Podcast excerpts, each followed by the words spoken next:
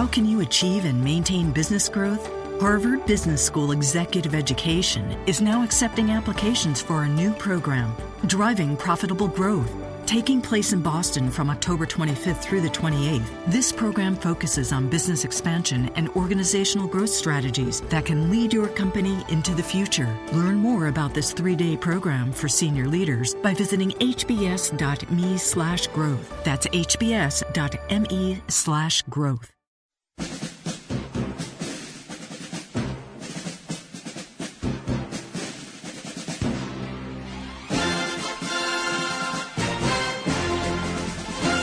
Welcome back, Locked On NBA. I'm David Locke. You can follow me on Twitter at Locked On Sports. Facebook's David Locke and Locked On Sports as well. Thanks so much for tuning in. Today's edition is the Scout NBA Playoff Edition. It's Scout number one. For those of you that have listened enough to know that we have multiple scouts, this is Scout number one and it is brought to you by our friends at SeatGeek. So make sure you go download the app SeatGeek. It's the only place to buy your tickets to events, whether it's playoff games or baseball games, and then go to the use the promo code LOCKED. You'll get twenty dollars back uh, off your first purchase with SeatGeek. All right, Scout, how are you? Doing well. How are you, Dave? I'm great. Let's talk about the the uh, this is I'm really excited for this. This is gonna be fun because you have prepared scouting reports on all these teams. So I, I want to kind of do two things. One, we're going to talk. A few of these series have enough meat to the bone now. We'll talk about where they are, but I also just kind of want to go to the matchups a little bit. So we'll walk through the various series, at least seven of them, because we don't need to talk about San Antonio and Memphis. Uh, no. Da- what did Dallas do last night? What did? How did Dallas? just get the 110 point Oklahoma City Thunder points per game down to 84 and win 85-84 in Oklahoma City? uh, good question. It looks like they just uh, decided to make the game more physical and, and, and play with a little bit more grit. Because uh, if you look at game one, Oklahoma City shot lights out, and Dallas couldn't throw it in the ocean. And so it looks like Dallas just decided, okay, we're just going to make it a gritty, grimy game, which is not something that uh, they're really accustomed to. But it's like the backs, their backs were against the wall, so they had to do something. Um, and it looks like the focus was to take uh, Durant out of the game, which everyone thought was impossible, and just let Russell do his thing. So uh, it kind of worked out. I mean, uh, Durant had a difficult time last night until late in the game, but, uh, and Dallas just fought tooth and nail to, uh, stay close. And the thing about it, if Dallas is close and Rick is coaching, they have a chance. Why? What so is, what they is, came out with the victory. What is it that Rick does? Well, he's he's such an intellectual coach. He he he goes at matchups. Um, he has a great defensive coordinator in Melvin Hunt. And, uh, I think that they just decided that, uh, you know, if, I think cause in game one, um, the focus was on Russell.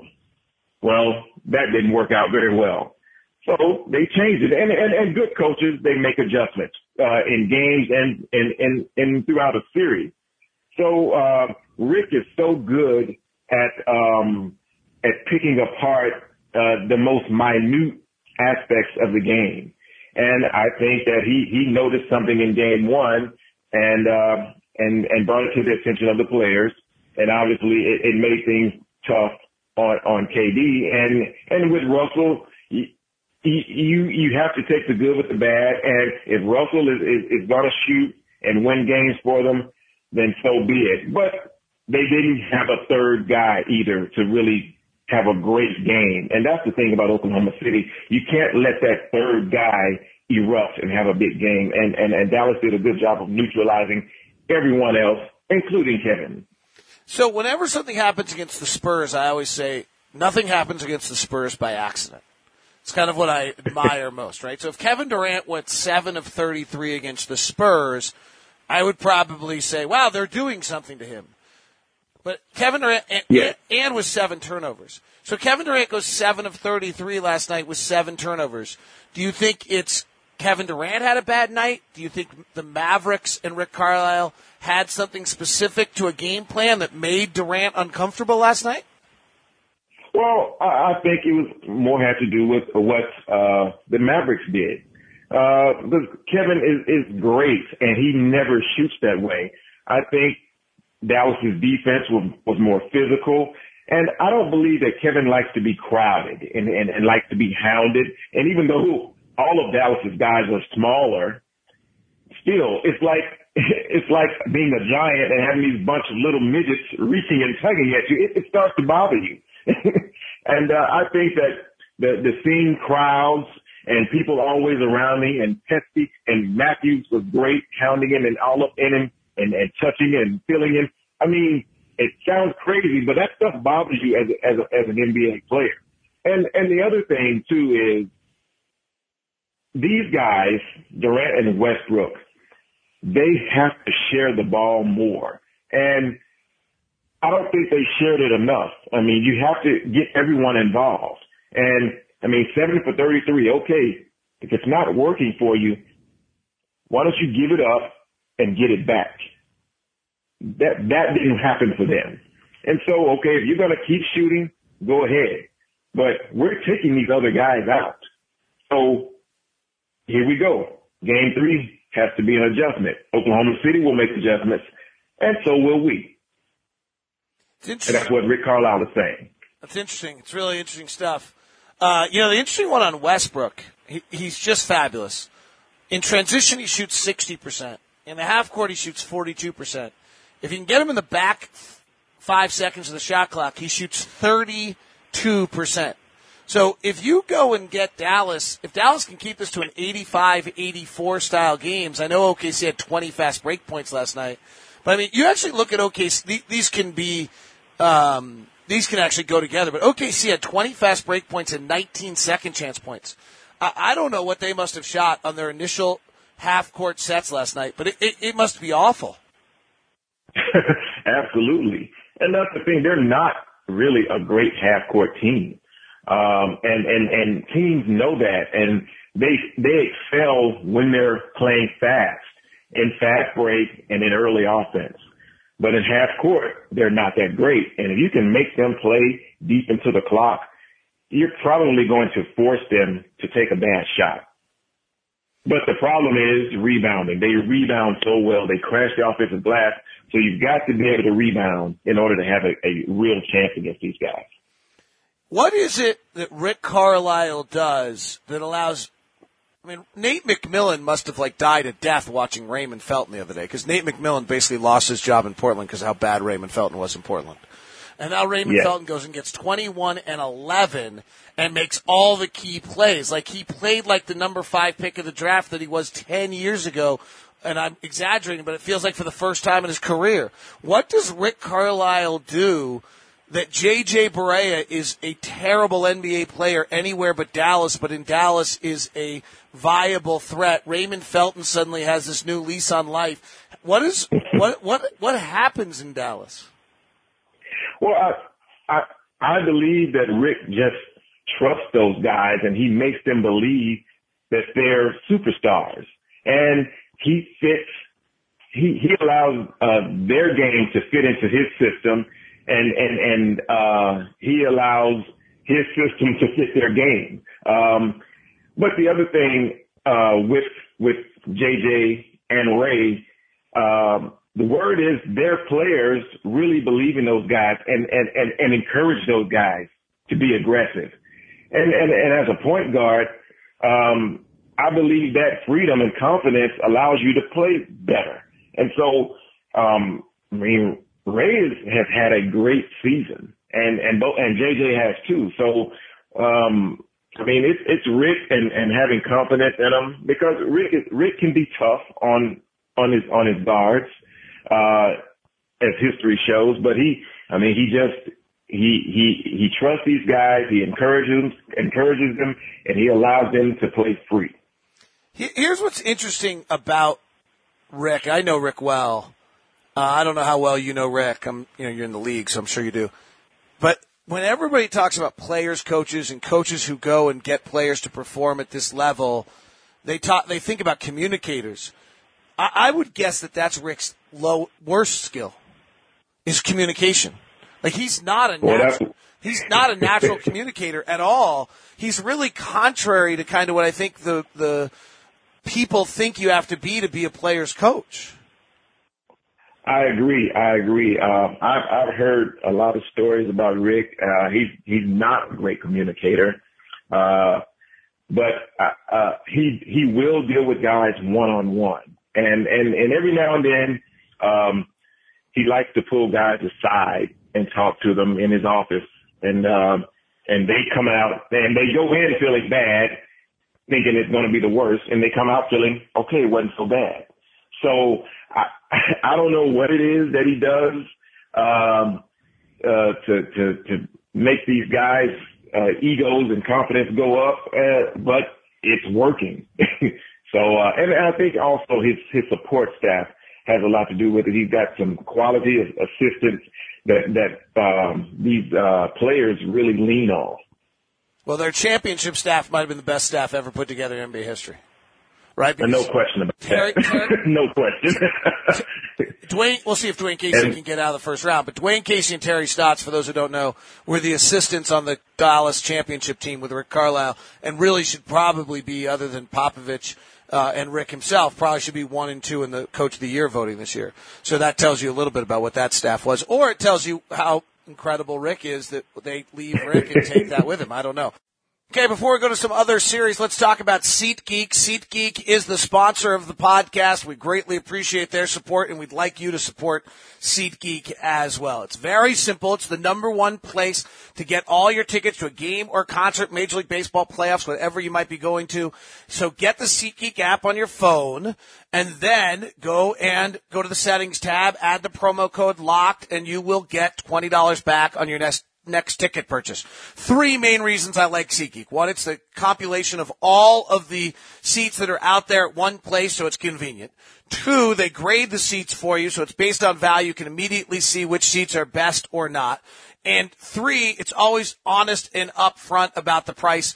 Unlike StubHub, SeatGeek shows you the full price from start to finish and never surprises you with huge fees. I was in LA for the weekend, checked out the Giants Dodgers games. Where were the tickets available on SeatGeek? Set a SeatGeek seat alert to see if the prices got to the right moment for me. Unfortunately, those stayed too expensive, so I didn't get to go. But you can do that as well. You can set the alert and have it there. So get the SeatGeek app. It tells you the events that are going on. Use the promo code LOCKED. You'll get $20 back after you make your first purchase. I really appreciate SeatGeek for sponsoring the podcast and you for supporting SeatGeek as well. Let's go. Let's switch. That's right. Let's switch gears. The the Toronto Indiana series has been interesting. I don't know how much you've seen, but just kind of going into your uh, wealth of knowledge, having prepared both those teams at different points during the season, what is your thought on that matchup? What are the key things that happen in this matchup, and and you know is Toronto as vulnerable as people are saying? Mm, well, I, I saw game one and, um, man, Indiana just went right at them. And, um, they, I mean, I, it's a great matchup. They're both, um, fairly even, uh, for the most part.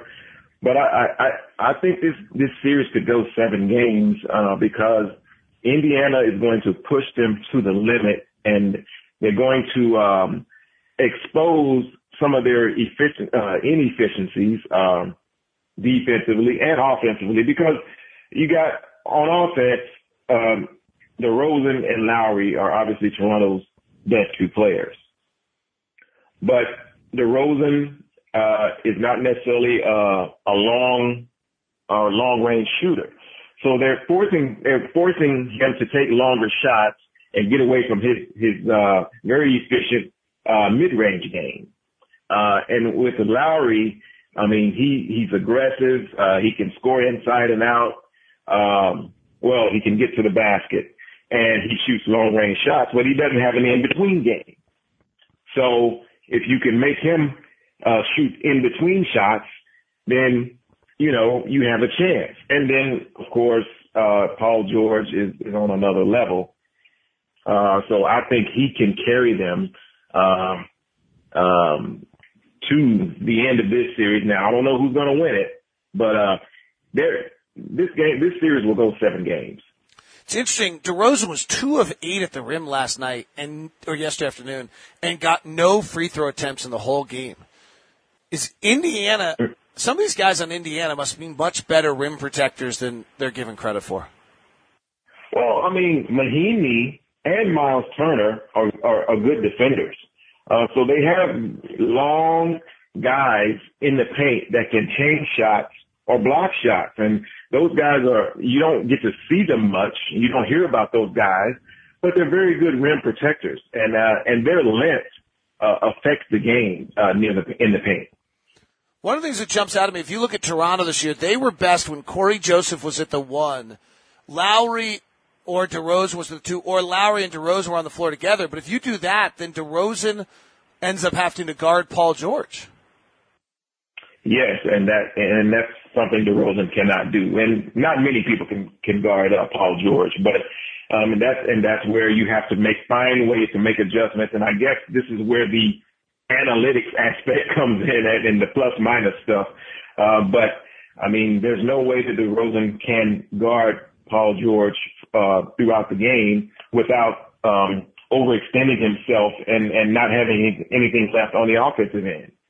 So you, uh, they Toronto's got to figure out who we put on George uh, to neutralize him and um, have DeRozan fresh on the offensive end because they they have to have him to score and and and make free throws because I mean he's great getting to the free throw line and making free throws, but obviously he wasn't in game two. And to your point, he doesn't shoot a lot of threes, so if he's not getting the free throw line, he becomes pretty strongly in, inefficient as an offensive player. Uh, Houston, right. Houston, Golden State's up 2-0. Should Houston be able to defend Golden State at least a little when they don't have Steph Curry? Um, no, because they're not a defensive team. Now, realistically, they should be able to defend them, but when you haven't played defense all year at a high level, what's going to change in the playoffs? Nothing. This series will be over in two more games. Interesting little note on this game. Dwight Howard is minus 38 for the series, and Andrew Bogut is plus 38. Why is Andrew Bogut a better player than Dwight Howard, or is he? I don't know if that's a fair thing to take those minuses, but I actually think Andrew Bogut might be a better player than Dwight Howard, and I don't think most people think that. So, what's your thought on well, those two? Uh, Andrew Bogut is a better player because he's he's he's more efficient in every aspect of the game. I mean, you he he gets buckets in different ways. Uh, he's extremely active uh, around the paint uh, with with with tip ins and making himself available when when when guards penetrate. And um, I mean, he's a fairly good. He's not a great shot blocker, but he, he I mean, he, he's decent defensively. Um, and whereas Dwight, he you you can't throw him the ball on the block and expect to get points, as he's just not that kind of guy, even at this stage of his career. Um, and he doesn't have the best set of hands. Um, and, and Bogut can pass a little bit, I believe. Yeah, I mean, I Bogut's one of the best passers. Dwight had four assists the other day, which was stunning. But uh, I would agree. I think you know Dwight's. It's it's so you can't. It's not only you can't give him touches in the post. He can't. He doesn't create anything for anybody out of it. Uh, whereas Bogut, you can give him the ball, he's going to be able to make a pass or do something uh, that's so important. I, I think I've talked to you about this before, but this is what strikes me about the Warriors that I don't think is talked about enough. Uh, Shaun Livingston had been on five teams in like six years before he joined the Warriors and was often criticized for being a non three point shooting point guard who, you know, whatever. Iguodala had some criticism before he got there. Barbosa was almost out of the league and was a guy who was thought of as a head down, open floor player that didn't see teammates. Brandon mm-hmm. Rush self explained. Mo Speights had been, I think, on three teams in six months by the time he got to the Warriors. Yeah. And what is it that the Warriors are doing to allow these guys to play to their strengths and be productive after these, uh, after really they've been kind of shipped off by a bunch of other teams? Yeah, they, I mean, they were con- considered outcasts, and uh, but it's it's all about it becomes psychological now. You you you made them believe that they fit and they do belong, whereas most teams have tossed them aside. They're in a system. They're in a family atmosphere. They're in a, they're, they're happy. Uh, the guys make them feel welcome. And when you've got two superstars in, in Curry and Clay who make you feel welcome and, and, and they work hard and then you see this, you catch on and it becomes addictive. And now these guys have now worked to change their games and the um, uh, misconceptions about their games and now they're much better players, and and they and they, now they're role players that fit well in with what Golden State is trying to accomplish. It's probably similar to what we just talked about Dallas, where they seem to have the magic jelly that gets uh, all these players to play well. All right, let's go to Boston, Atlanta. They'll play game two. Where uh, t- this is being recorded on uh, I think it's Tuesday, uh, on Tuesday, and they'll be playing tonight. What's your thought on the matchup of this series? It's off. It's awfully interesting. Uh, Atlanta is the number one defensive team in the NBA since middle of January. Uh, what allows them to do that, and can that carry them through the playoffs? Atlanta is a fabulous team defensive unit. Uh, they they do they really do a good job of taking away um, their opponent's uh, uh, strengths uh, they keep a tight shell, and what I mean by shell is they they they defend the the the the, the elbows and the, and the painted area in the boxes really well, and and their help defense is efficient. They I mean they don't have like a defensive stopper, so to speak. They don't have a shot blocker in the paint, but as a team, they are tight. They are a tight unit. They help each other. They talk to each other and uh, they really do a great job of taking away strengths.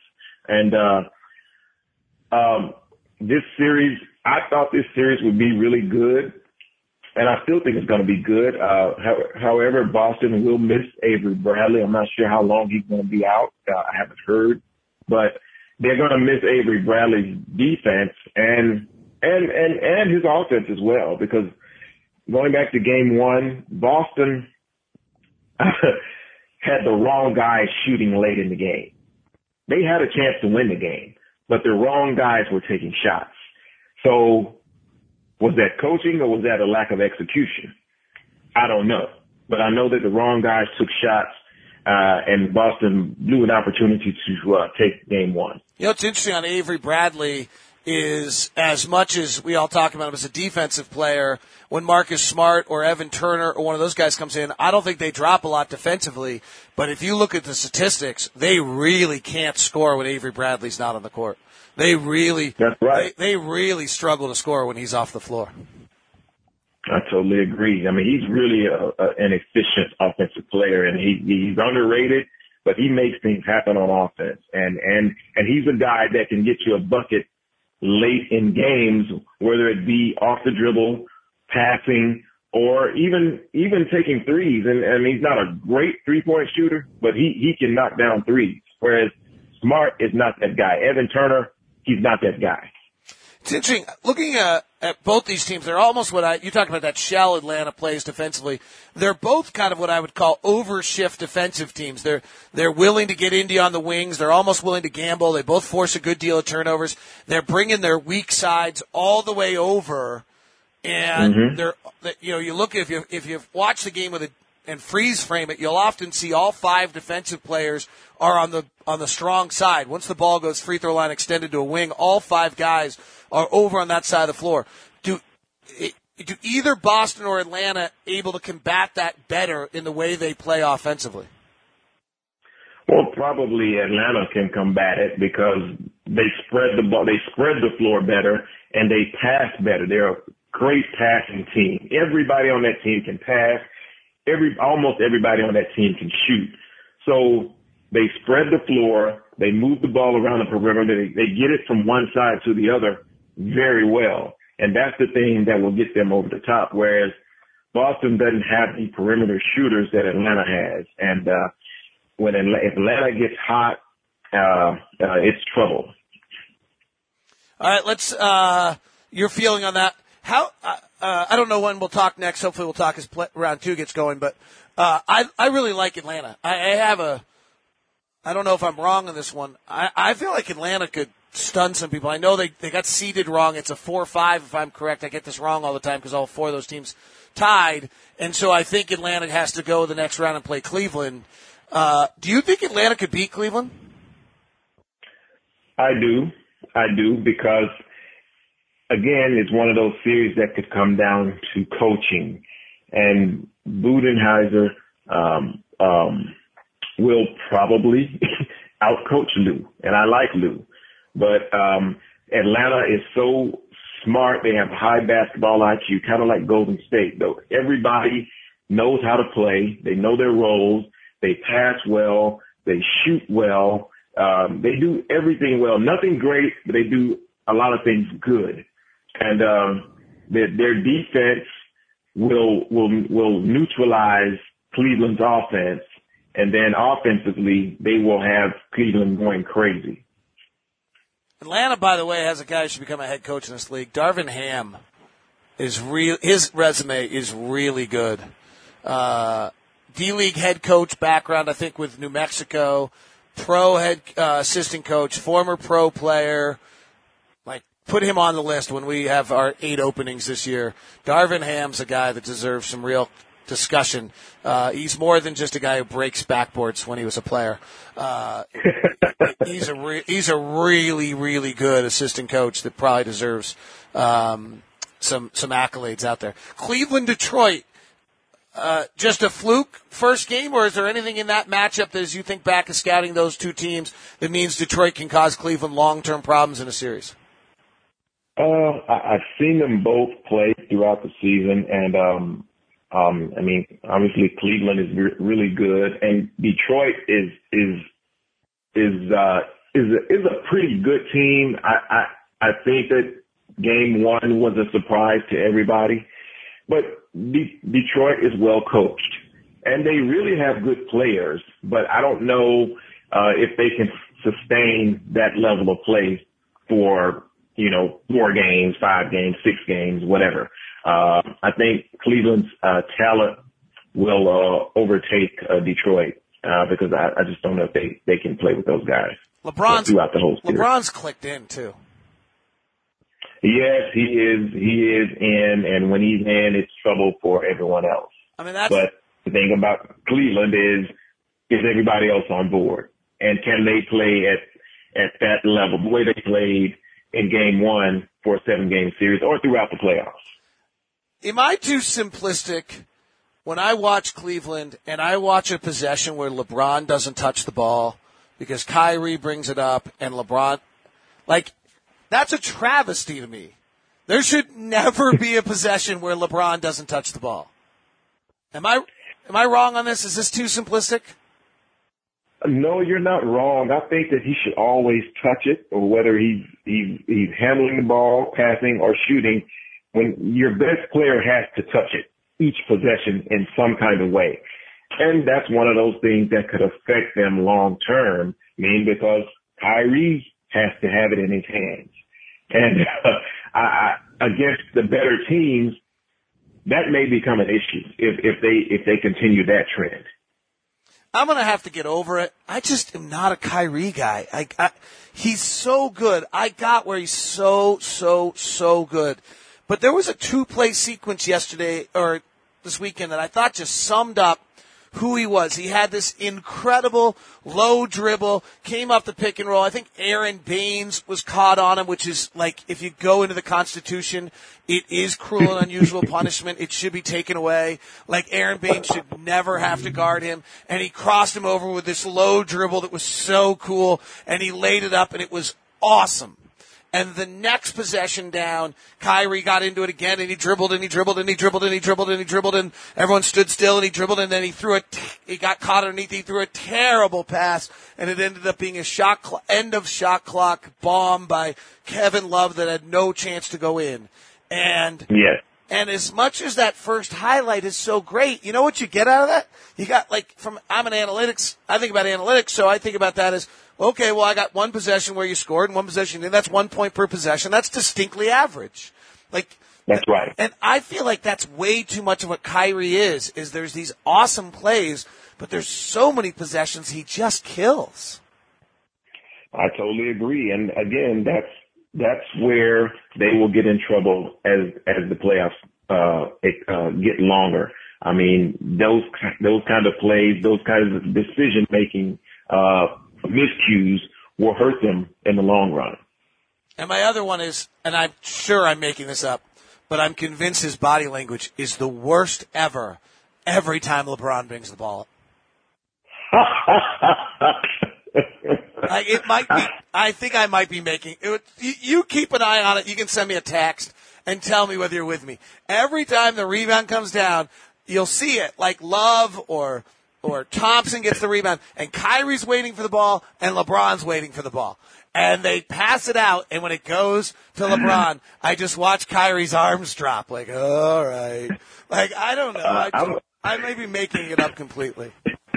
I don't know. I, I need to pay attention to that one because I, I, I don't know. I, that's interesting though. But it is, it's hysterical to watch. Like when the rebound comes down, they'll both be waiting for the ball. It's oh right. And then you're like, okay, come on. Like one of you, look, we got jobs here. Uh, and actually, frankly, Kyrie probably should bring that ball up, but it's clear on those possessions, like LeBron's like, I didn't touch last time. Uh, give me the ball. Of course. Right. Like, uh, Miami, Charlotte. I actually had Charlotte winning this series. I didn't think Miami could score enough. What the hell happened to game one? Hmm. Man, uh, I, I thought Charlotte, uh, would win game one also, uh, because they, they, they ended the season, the regular season playing so well. Um, man, Miami is tough and I, I believe Miami is going to make some noise in, in the Eastern Conference. Uh, they're, they're well coached and they, again, they have a bunch of guys that have bought in to the Miami way, the Pat Riley way, the Erik Spoelstra way. And uh, they, they are a, a great unit. And now they have this emotional thing going for them with the Bosh situation. Um, so it, there's a lot of, a lot of things that play into the way, go into the way Miami's playing right now. Luol Deng scored 30 points though. Like, where'd that come from? well, uh, you know, Charlotte uh, decided to try to take away Joe Johnson and D Wade and say, okay, if Luol Deng is going to beat us, then we deserve to get beat. Well, Luol Deng beat you, so I guess you deserve to get beat. Uh, now, Deng won't do that again. I, I don't think he will. There, uh, there's but that that was a shock for everybody there's regular season players and there's playoff players. Uh, I'm trying to think of it. A good example actually is Peja Stojakovic, the great former Sacramento King, Indiana player. Stojakovic had he needed to take one dribble to his left to get his shot off every time. If you kind of go back yes. and watch him, and and that worked in the regular season. And when you got to the playoffs, then all of a sudden the scouting report is so much more detailed that you you knew that about him, and they suddenly took that away, and he was a notoriously bad playoff player. Uh, yes. Does Charlotte have those type of players? Charlotte may have one guy that can can really get it going, and that's Kemba Walker. I don't know if they have anybody else that can that can can ignite and and lead them to uh, a victory. Um, I mean, I could be wrong. I, I haven't seen them a lot, but Kemba Walker is is a go-to guy. He's a go-getter. He's tough, and and and and on any given night he can play with anybody, any other point guard in the league. But other than that, when I look at their roster, I I just don't see it from anybody else.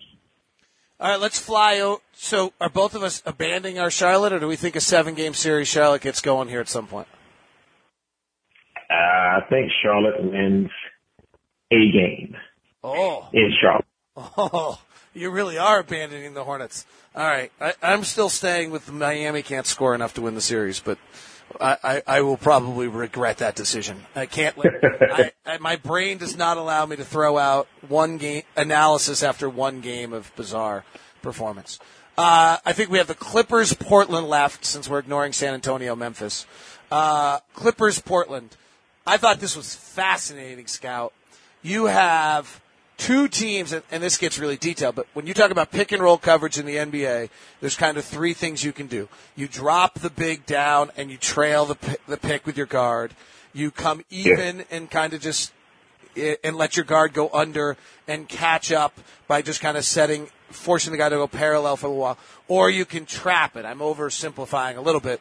The the Clippers and the Blazers are probably the two most well-known drop the big teams in the NBA, particularly Terry Stotts in Portland, and neither of yeah. them did it.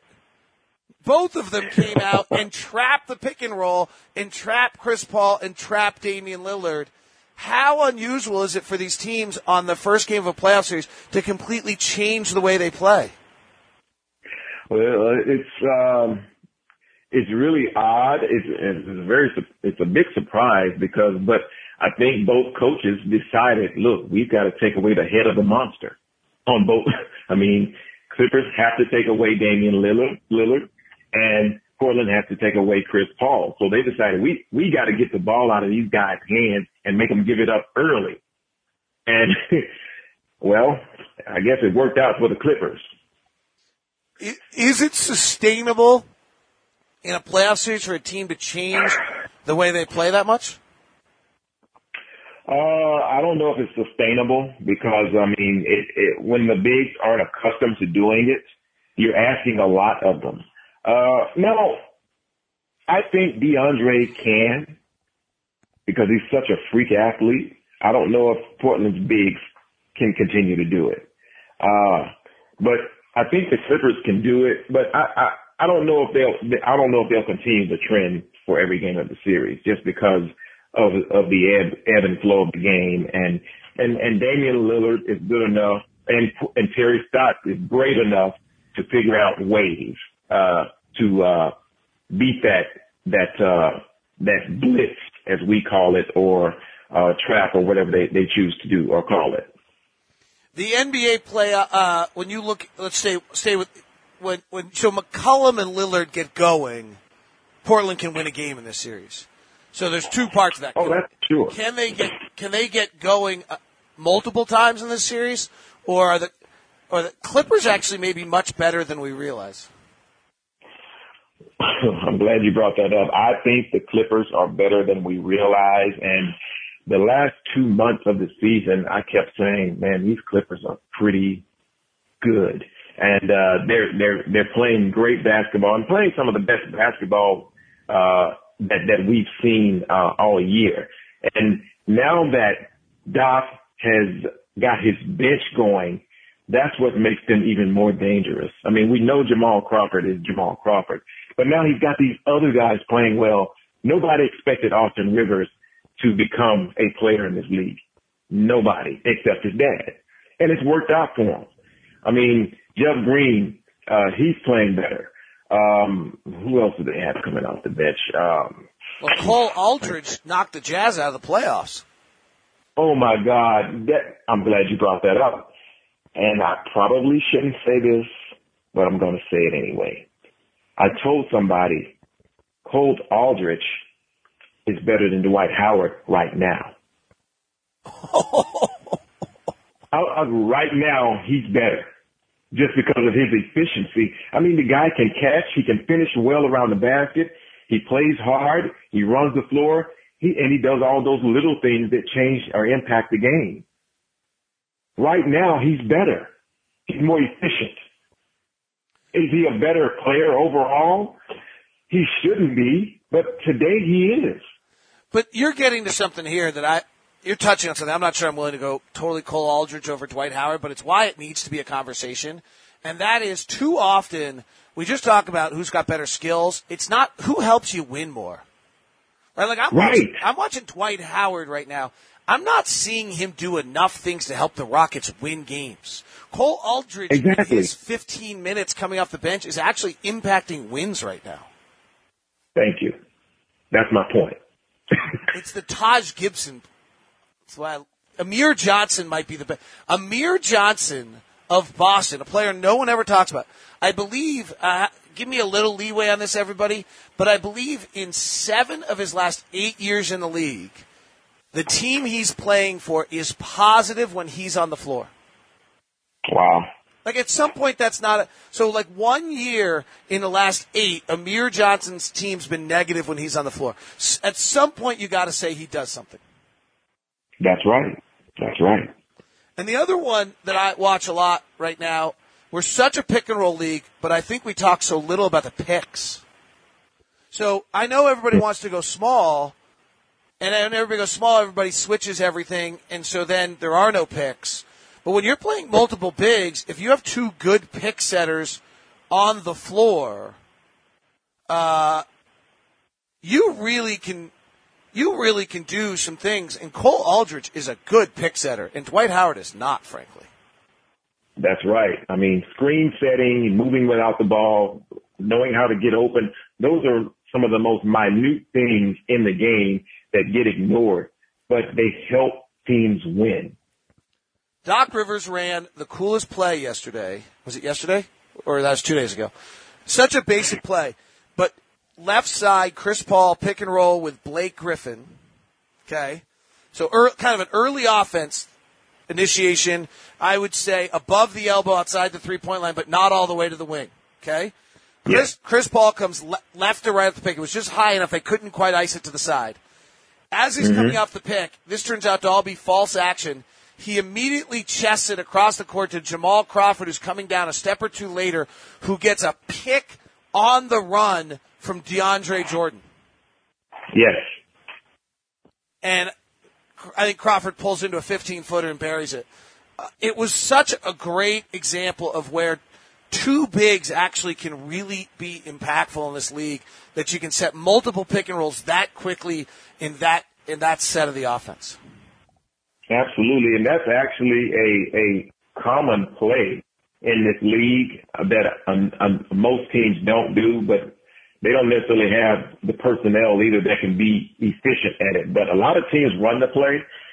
Uh, LA just runs it a little bit better because they have Chris Paul and Jamal Crawford. But it, I love the play. I love the play. Uh, another one from that game, X's and O's, that I noticed. Portland's guards all seem to be going downhill when they get their picks. So often you think of the pick and roll as the guard standing there kind of static. The pick comes, he goes off the pick or he go, or he, or he goes away from the pick.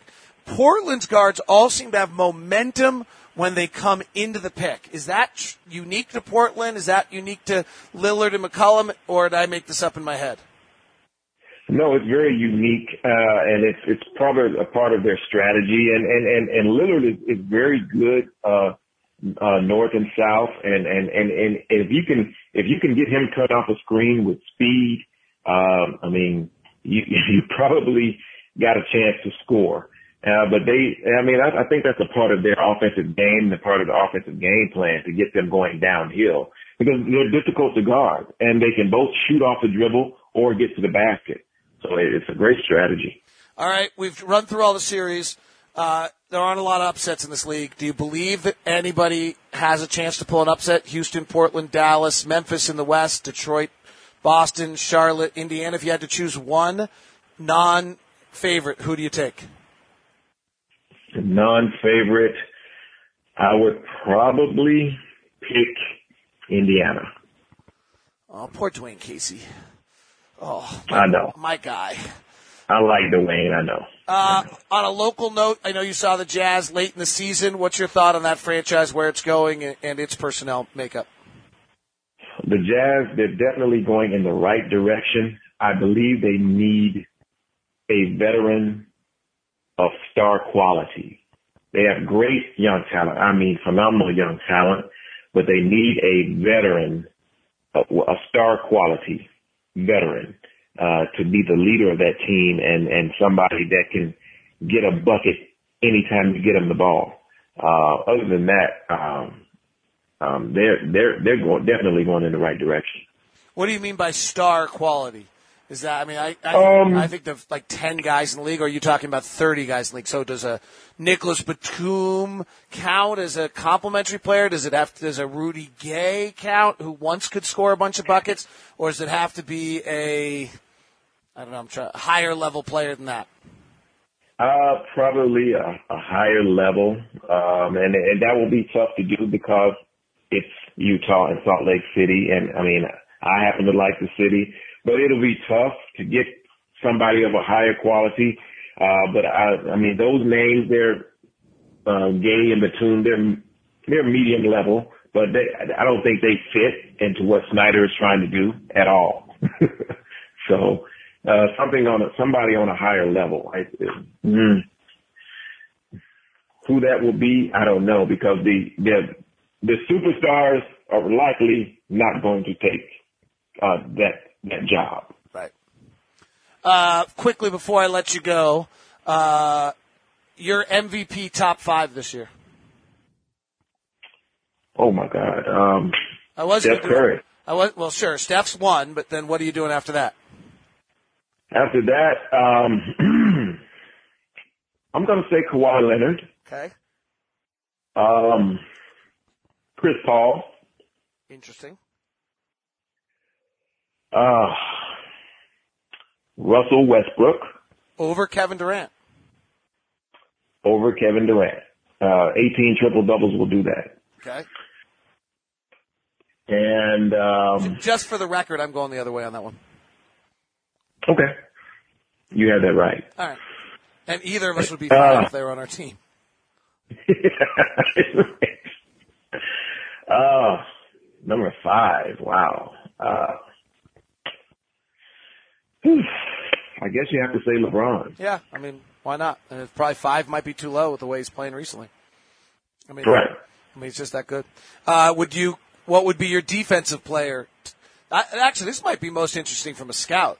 Who are the guys that impact the game most offensively in your mind? Well, I mean, obviously, um, I mean, Kawhi won the award, but I, I mean, Draymond Green, you have to mention him.